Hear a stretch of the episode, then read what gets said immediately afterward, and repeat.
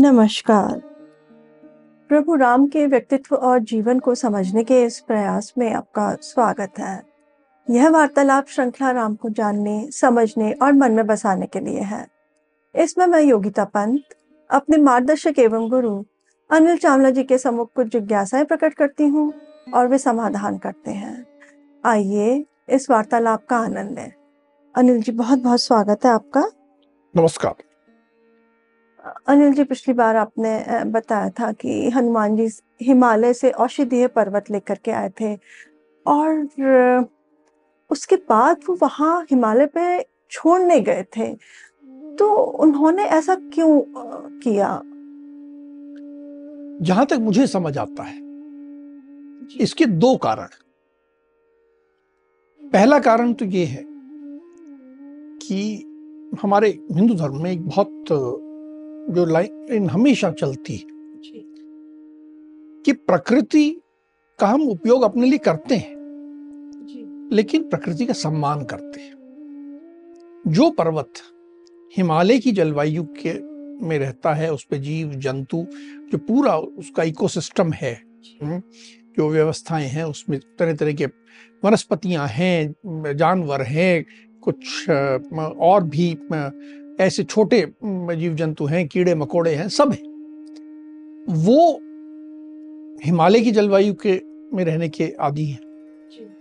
उनको लंका की जलवायु में अगर ले आया जाए तो वो तो बचेंगे नहीं। सब समाप्त हो जाएँगे। तो ये तो अन्याय होगा। प्रकृति के साथ हम गलत कर रहे हैं। तो ये ठीक नहीं है। इसलिए हमें जितनी आवश्यकता थी हमने प्रकृति का उपयोग किया। ने आपको जीवित किया। लेकिन उसके बाद प्रकृति को अपने स्थान पे जैसा प्रकृति का सब काम चल रहा है, क्रियाकलाप चल रहे हैं, वैसे ही चलें। इसलिए उसको वापस छोड़ के आना उपयुक्त था। दूसरी बात जो मुझे समझ में आती है कि यदि वो पर्वत वहाँ होता तो उसकी जो महा औषधियाँ हैं, वनस्पतियाँ हैं, वे सब राक्षसों को भी मिल जाती। तो फिर राक्षसों को मारना तो बहुत कठिन हो जाता।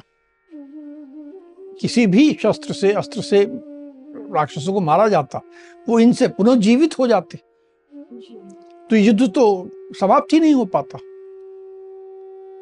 तो इसलिए ये निश्चित करना कि इन वनस्पतियों को राक्षसों के हाथ में ना पड़ने दें। यह भी आवश्यक है।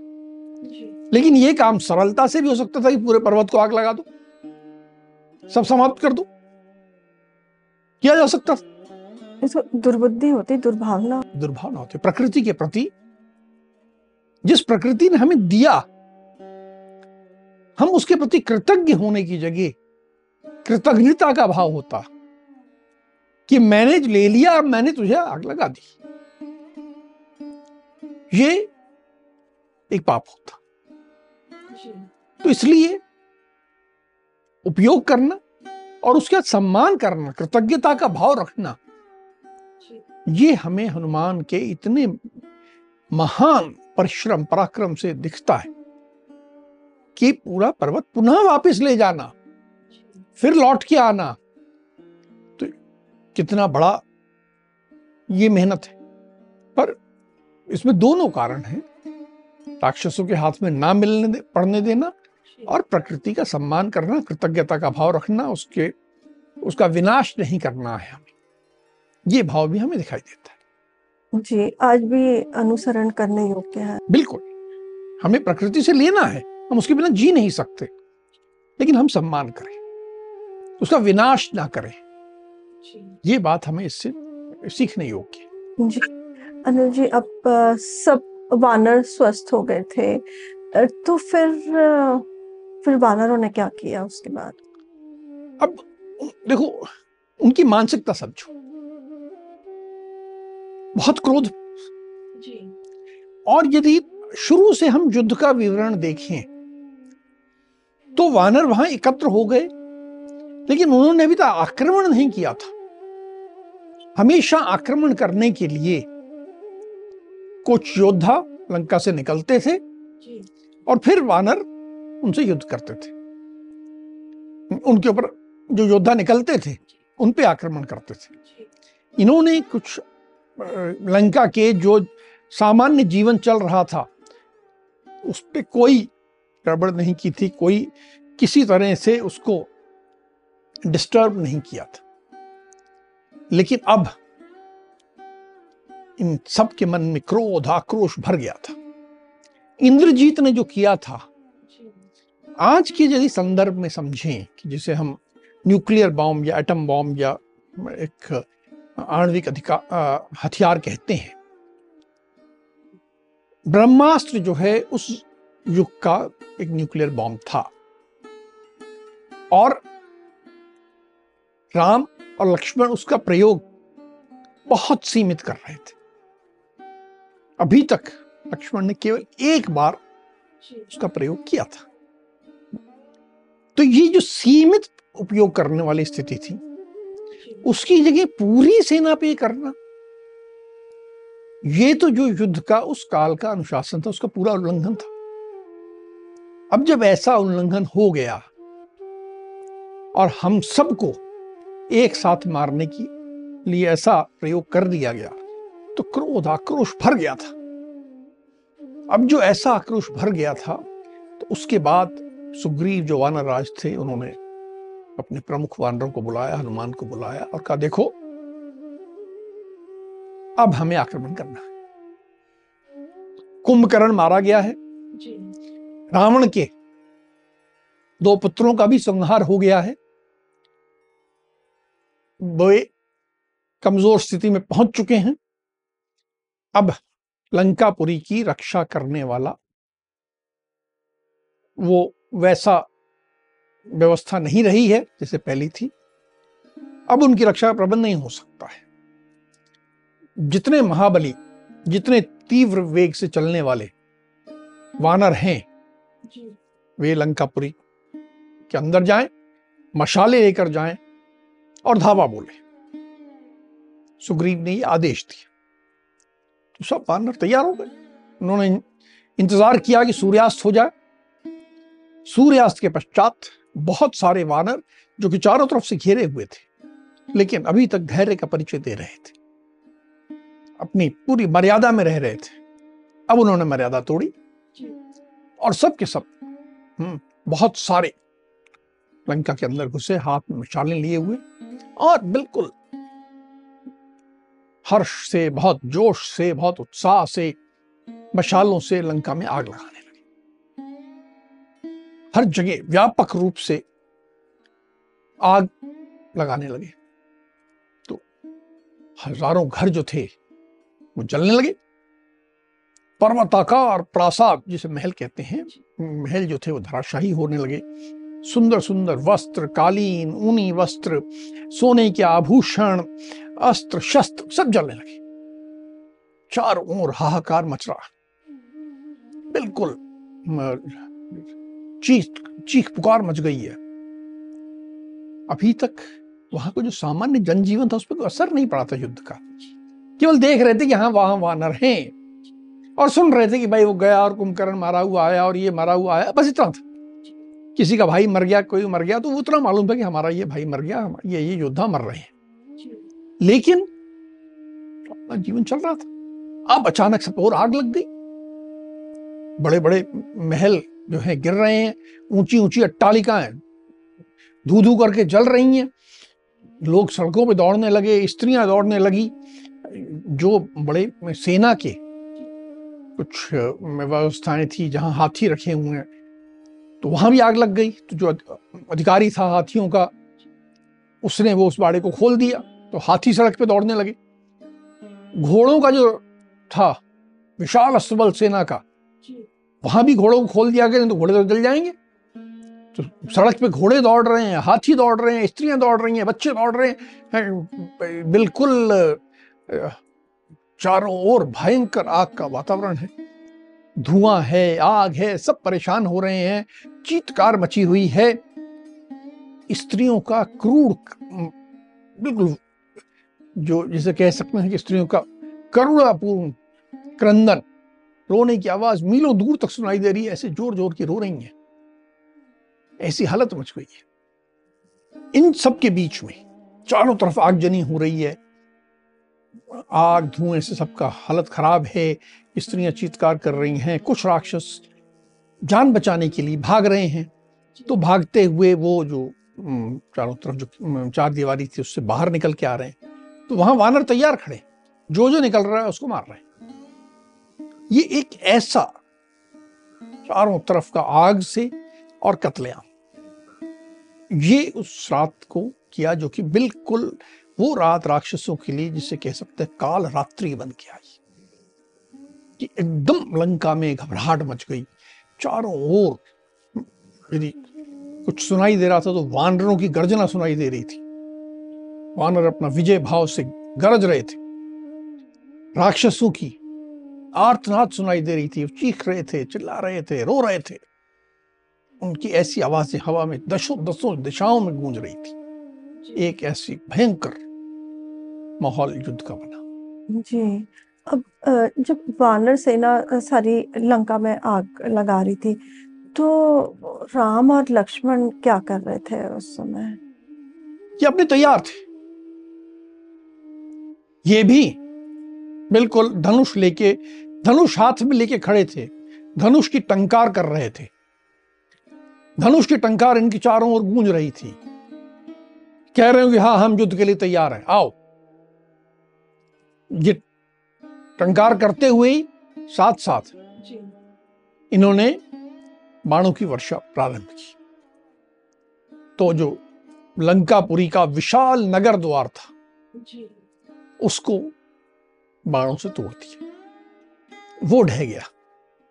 देखिए युद्ध में जो एक मनोविज्ञान है युद्ध का साइकोलॉजी ऑफ़ वॉर है।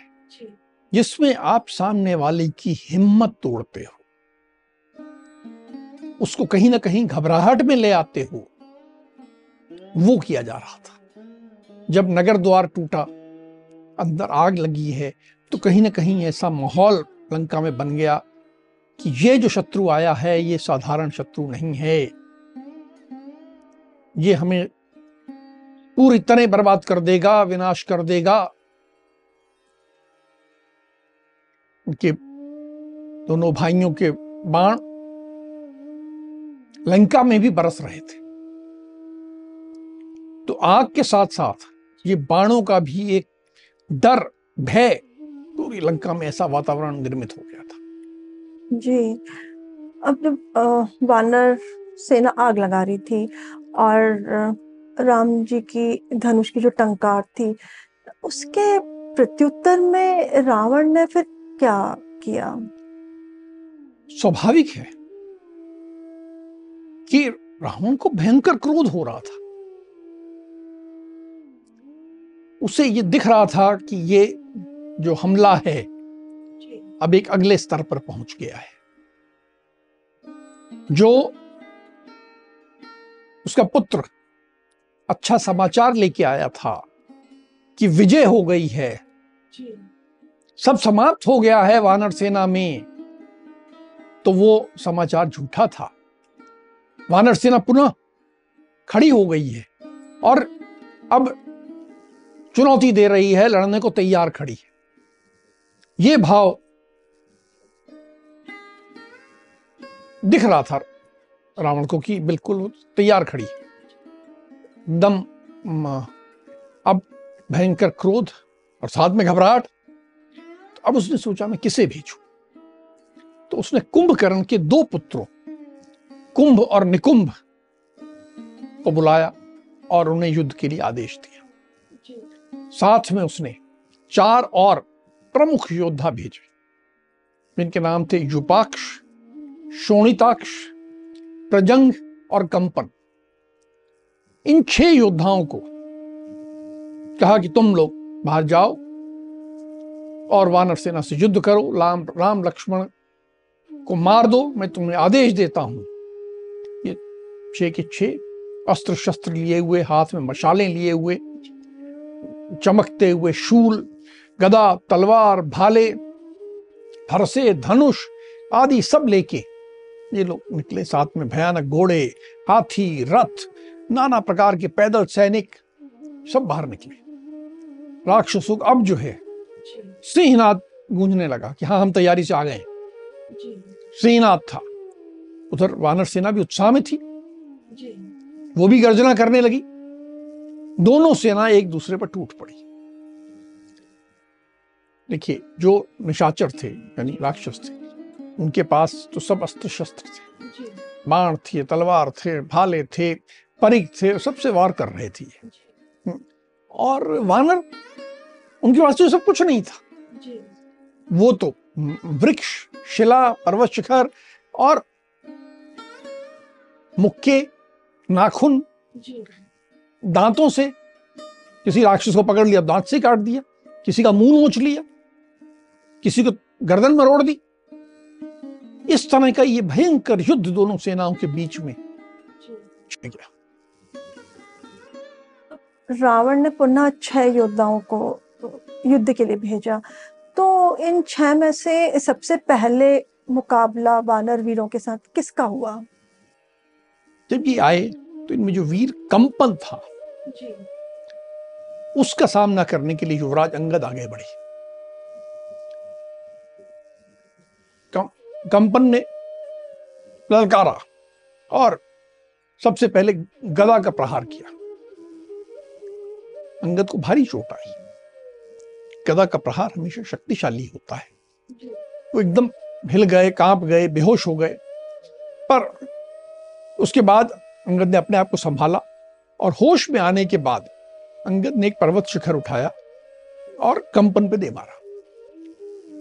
कंपन पे जब वो पर्वत शिखर गिरा तो वो पृथ्वी पर गिर पड़ा, उसके प्राण पखेर उड़ गए और उसका पीला समाप्त हो गई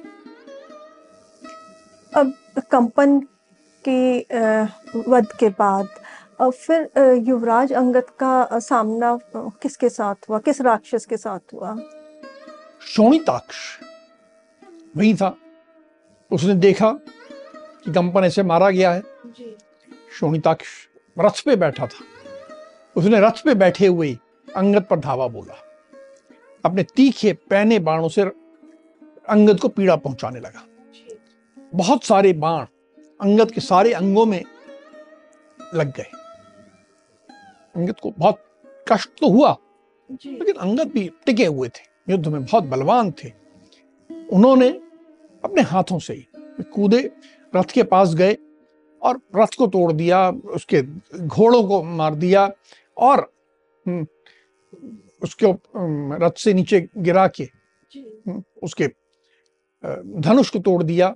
उसके जो बाण थे उनको तोड़ दिया तो अब वो इन सब का प्रयोग नहीं कर पा रहा था। हम्म, शोणिताक्ष ने ये देखा कि ये सब नहीं है तो वो उसने ढाल और तलवार लिया और वो नीचे रथ से नीचे कूद गया। अंगद ने उसकी तलवार छीन ली उसी से और तलवार छीन के उस तलवार से उसके ऊपर वार किया। ऐसा वार किया कि उसने एक निशान बना दिया बिल्कुल कंधे से लेके नीचे जैसे यज्ञोपवीत जहाँ पहनते हैं वैसा एक निशान पूरा बना दिया। बहुत भयंकर था। शोणिताक्ष एकदम मूर्छित हो गया। होश उसका चला गया और अंगद हाथ में तलवार लेकर गर्जना करने लगे। विजयी भाव से जब वो विजयी भाव से गर्जना करने लगे तो युपाक्ष और प्रजंग ने रथ ले से अंगद पर आक्रमण किया। इतने में शोणिताक्ष को भी होश आ गया। अब तीन लोग शोणिताक्ष युपाक्ष और प्रजंग। तीनों और अंगद अकेला ये युद्ध प्रारंभ हुआ। जी अब अंगद को तो तीन राक्षसों ने घेर लिया था। तो ऐसे में फिर कौन वानर वीर अंगद के सहायता के लिए आया?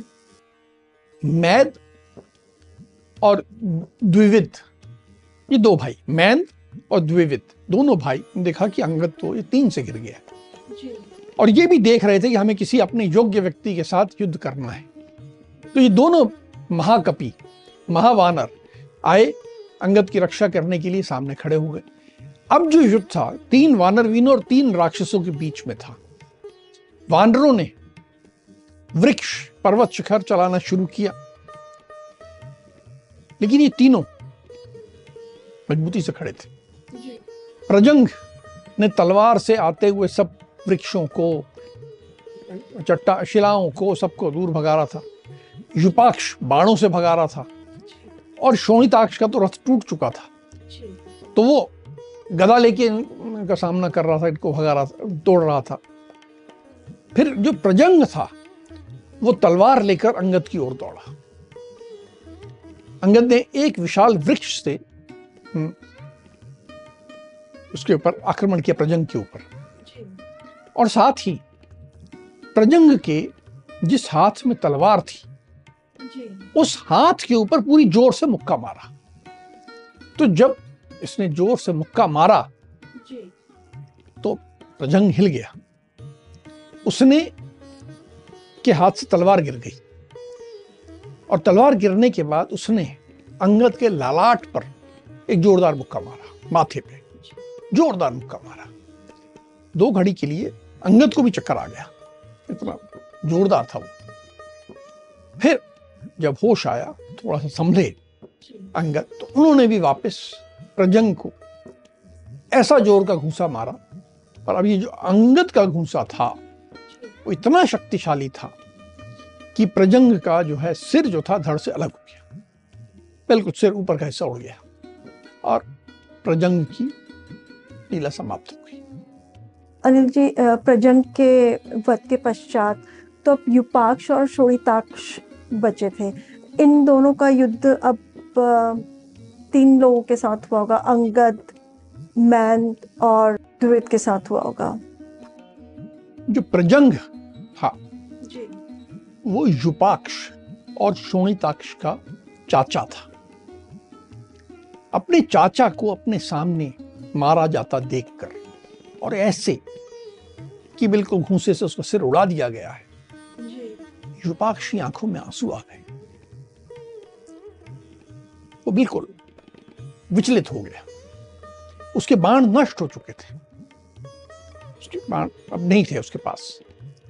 वो रथ से तलवार लेकर उतरा। और अब मैं तलवार से मारू। और जब वो तलवार लेके बढ़ रहा था द्विविद ने देखा कि युपाक्ष बढ़ रहा है।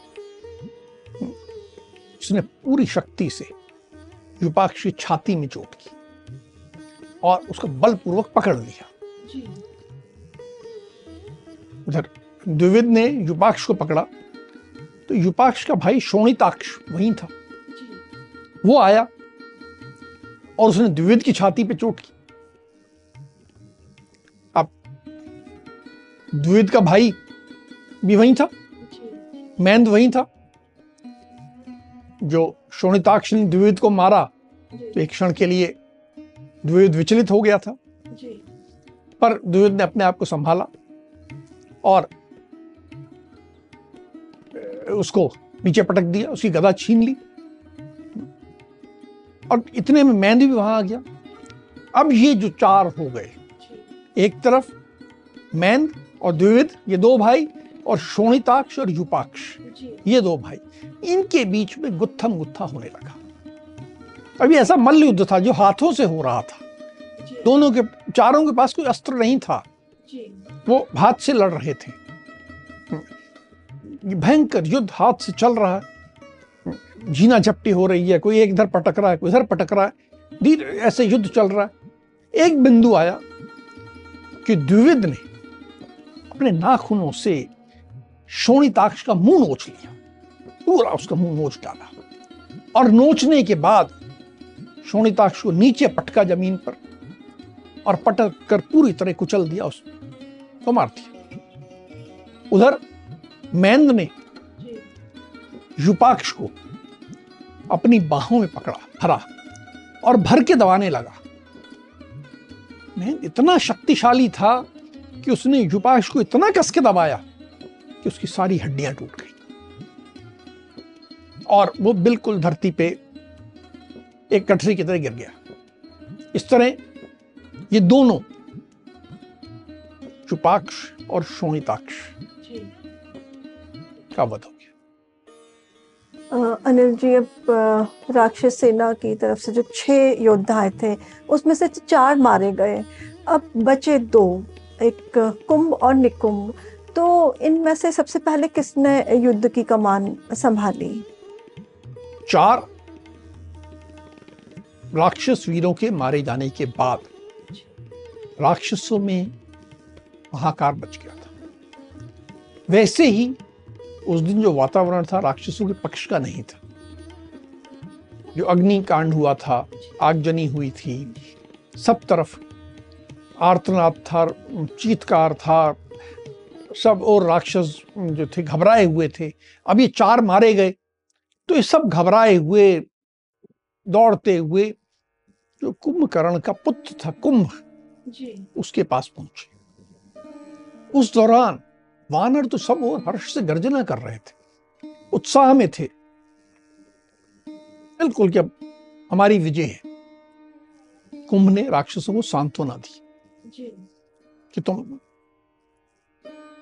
घबराओ नहीं। मैं हूँ, मैं लड़ूँगा। और उसने सबसे पहले धनुष बाण से द्विविद को घायल किया। उसके बाद जब उसने द्विविद को घायल कर दिया द्विविद ज़मीन पे गिर गए तो मैंद की तरफ़ बढ़ा। मैंद ने देखा कि ये कुंभ जो है विशाल राक्षस है। ये मेरी ओर आ रहा है। उसने एक बड़ी विशाल शिला ली और मैंद के ऊपर चला थी मैंद ने एक विशाल शिला ली और कुंभ के ऊपर चला थी जो। ये विशाल शिला कुंभ की ओर आ रही थी। कुंभ ने अपने बाणों से इस शिला को टुकड़े टुकड़े कर दिया और उसके बाद बाण से मैंद को चोट पहुंचाई। जिससे कि मैंद भी मूर्छित होकर गिर गए। द्विविद पहले ही गिर गए थे। अब मैंद गिर गए। अब मैंद और द्विविद ये दोनों अंगद के मामा थी। इनको घायल देखकर अंगद को क्रोध आया उसे लगा कि मुझे कुछ करना चाहिए। हम्म, तो अंगद ने एक धनुष ले लिया। धनुष लेकर खड़े हुए।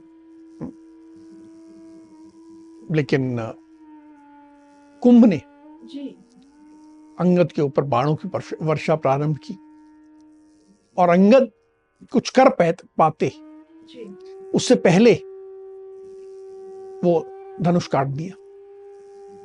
तो अंगद के हाथ में जो धनुष था उसका उपयोग कर ही नहीं पाए। अब अंगद जो उनकी पारंपरिक शैली थी युद्ध की उस पर आ गए। उन्होंने शिलाओं और वृक्षों की वर्षा प्रारंभ की। वो फेंकने शुरू किए। लेकिन कुंभ जो था बड़ी मजबूती से था और उसने अपने बाणों से इन सब शिलाओं को वृक्षों को काटता चला गया।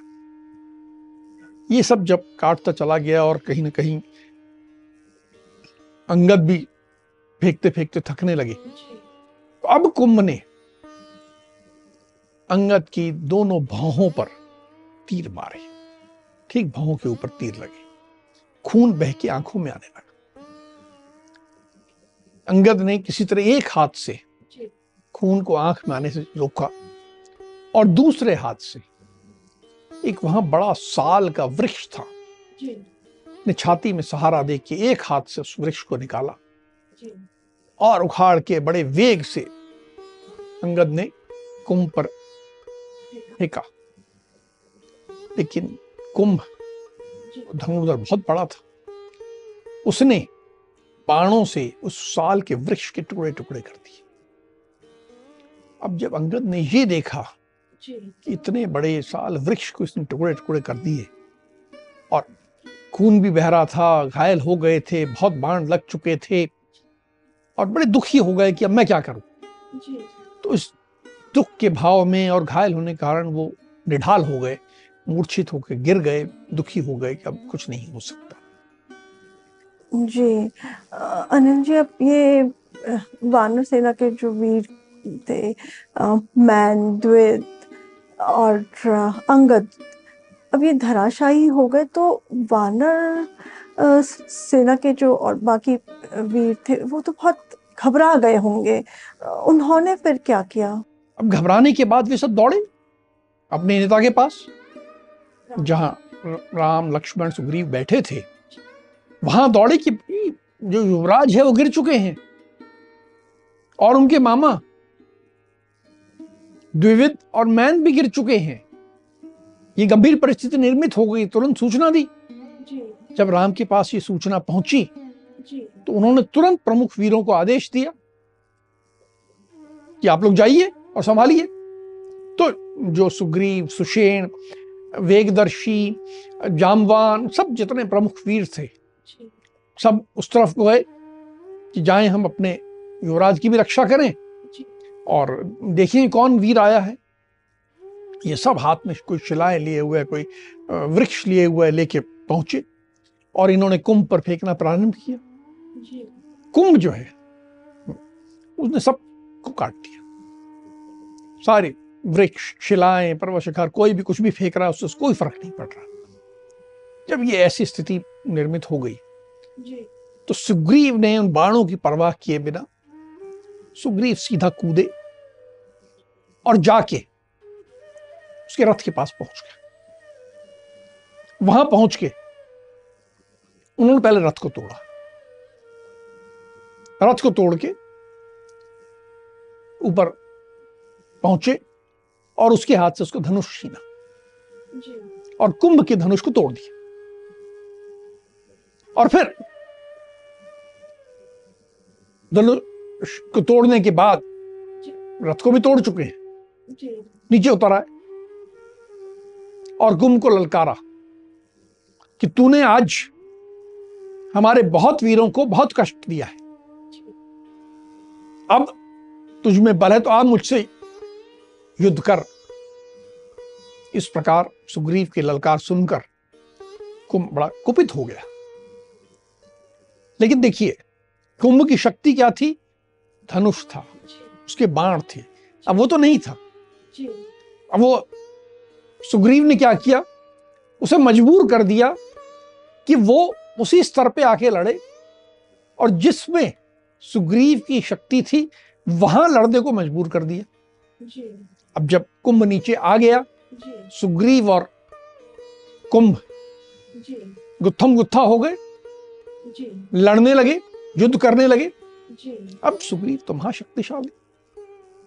रावण तक को जो पटकनी दे चुका था उसने लड़ते हुए समय आया कि उसने कुंभ को उठाया और पूरी शक्ति के साथ ऐसा फेंका कि कुंभ जो है समुद्र के जल में जाके गिरा। वो पानी के अंदर गिर गया। कुंभ फिर भी उसने हार नहीं मानी पूरा पानी के अंदर घुसा था फिर बाहर निकला फिर आया। और आने के बाद उसने सुग्रीव की छाती पर मुक्के से प्रहार किया। शक्तिशाली मुक्का था सुग्रीव की छाती से खून भी बहने लगा। पर मुक्के का जवाब जब सुग्रीव ने दिया पूरे ज़ोर से कुंभ की छाती में बलपूर्वक आप प्रहार किया सुग्रीव ने कुंभ की छाती में बलपूर्वक मारा तो कुंभ धराशायी हो गया। उसके प्राण समाप्त हो गए उसके जीवन समाप्त हो गया और उसने प्राण त्याग दी उसके बाद स्वाभाविक है कि राक्षसों में हाहाकार मच गया और वानर फिर से एक बार हर्ष से गर्जना करने लगे। जी। शुरुआत में आपने बताया था कि रावण ने छह योद्धाओं को भेजा था, जिसमें से हमने देखा कि पाँच योद्धा मारे गए हैं, सिर्फ़ निकुंभ बचा हुआ है। अब उसके साथ क्या होता है वो हम अगली कड़ी में आपसे जानेंगे। अब हम आज की चर्चा को यही विराम देते हैं। अगली कड़ी में राम के जीवन से जुड़े कुछ अनछुए पहलुओं के साथ हम दोनों फिर उपस्थित होंगे। राम राम राम राम